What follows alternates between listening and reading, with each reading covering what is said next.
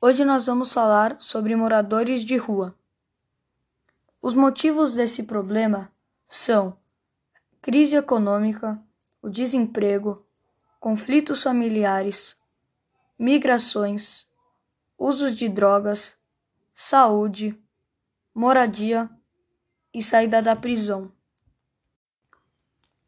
As características desses problemas são falta de dinheiro, vícios de drogas, falta de emprego, falta de moradia, saúde ruim, crimes do passado, expulsões de casa, vícios em álcool, falta de opções e brigas.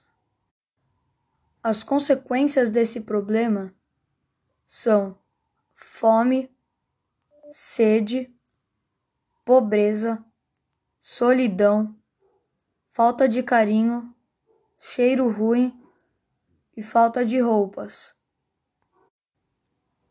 Possíveis soluções para esses problemas são mais vagas para empregos, melhoria dos hospitais públicos, não usar drogas, uso moderado de álcool. Os moradores de rua aumentaram em 52% em quatro anos. Atualmente, são mais de 24 mil moradores de rua na cidade de São Paulo.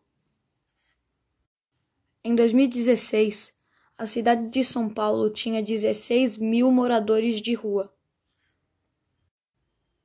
E de 2016 para cá, aumentou os moradores de rua em 8 mil pessoas indo para vinte e quatro mil e oitocentas pessoas.